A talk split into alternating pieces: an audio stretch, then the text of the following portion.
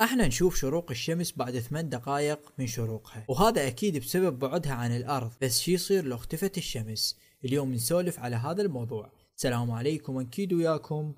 واليوم موضوع جديد.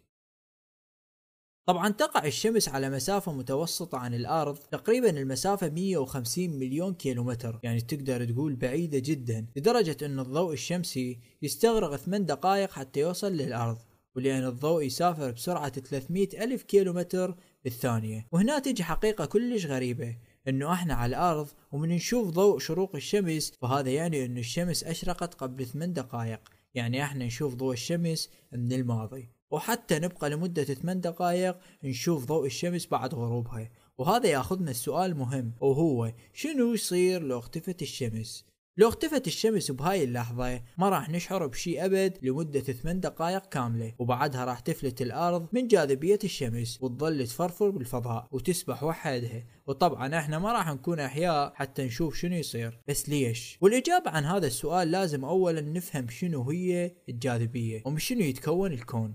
الكون هو عبارة عن نسيج ذات أبعاد أربعة نقسمهن أربعة اللي هن الطول والعرض والارتفاع ونسميهن المكان. وبعد رابع هو الزمان. أو باختصار إذا نجمعهن اثنينهن نقدر نسميهن الزمكان.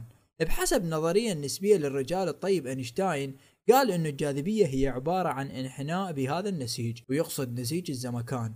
وكل ما كبر حجم الكتلة كبر حجم الانحناء بنسيج الزمكان وكبر وياه تأثير الجاذبية لهذا السبب من تختفي الشمس راح يرجع هذا الانحناء لطبيعته وراح تستغرق رحلة رجعته 8 دقائق حتى يوصل تأثير الموجات إلى كوكبنا. أما بالنسبة لشروق وغروب الشمس شروق وغروب الشمس هي كلمات توصف الشيء اللي نشوفه ثقافة لغوية يعني بس بالحقيقة الشمس لا تشرق ولا تغرب ولا هاي الكلاوات بينما الأرض هي اللي تفتر حول نفسها وتشكل هاي الظاهرة. أما بالنسبة للناس اللي عبالهم الشمس ما تتحرك لا يا صديقي الشمس تتحرك ويا المجموعة الشمسية وتدور حول مركز المجرة. هاي نهاية الفيديو أتمنى عجبك الفيديو حط لنا لايك اشترك بالقناة واكتب لنا تعليق مثلك حلو. فعل زر الجرس.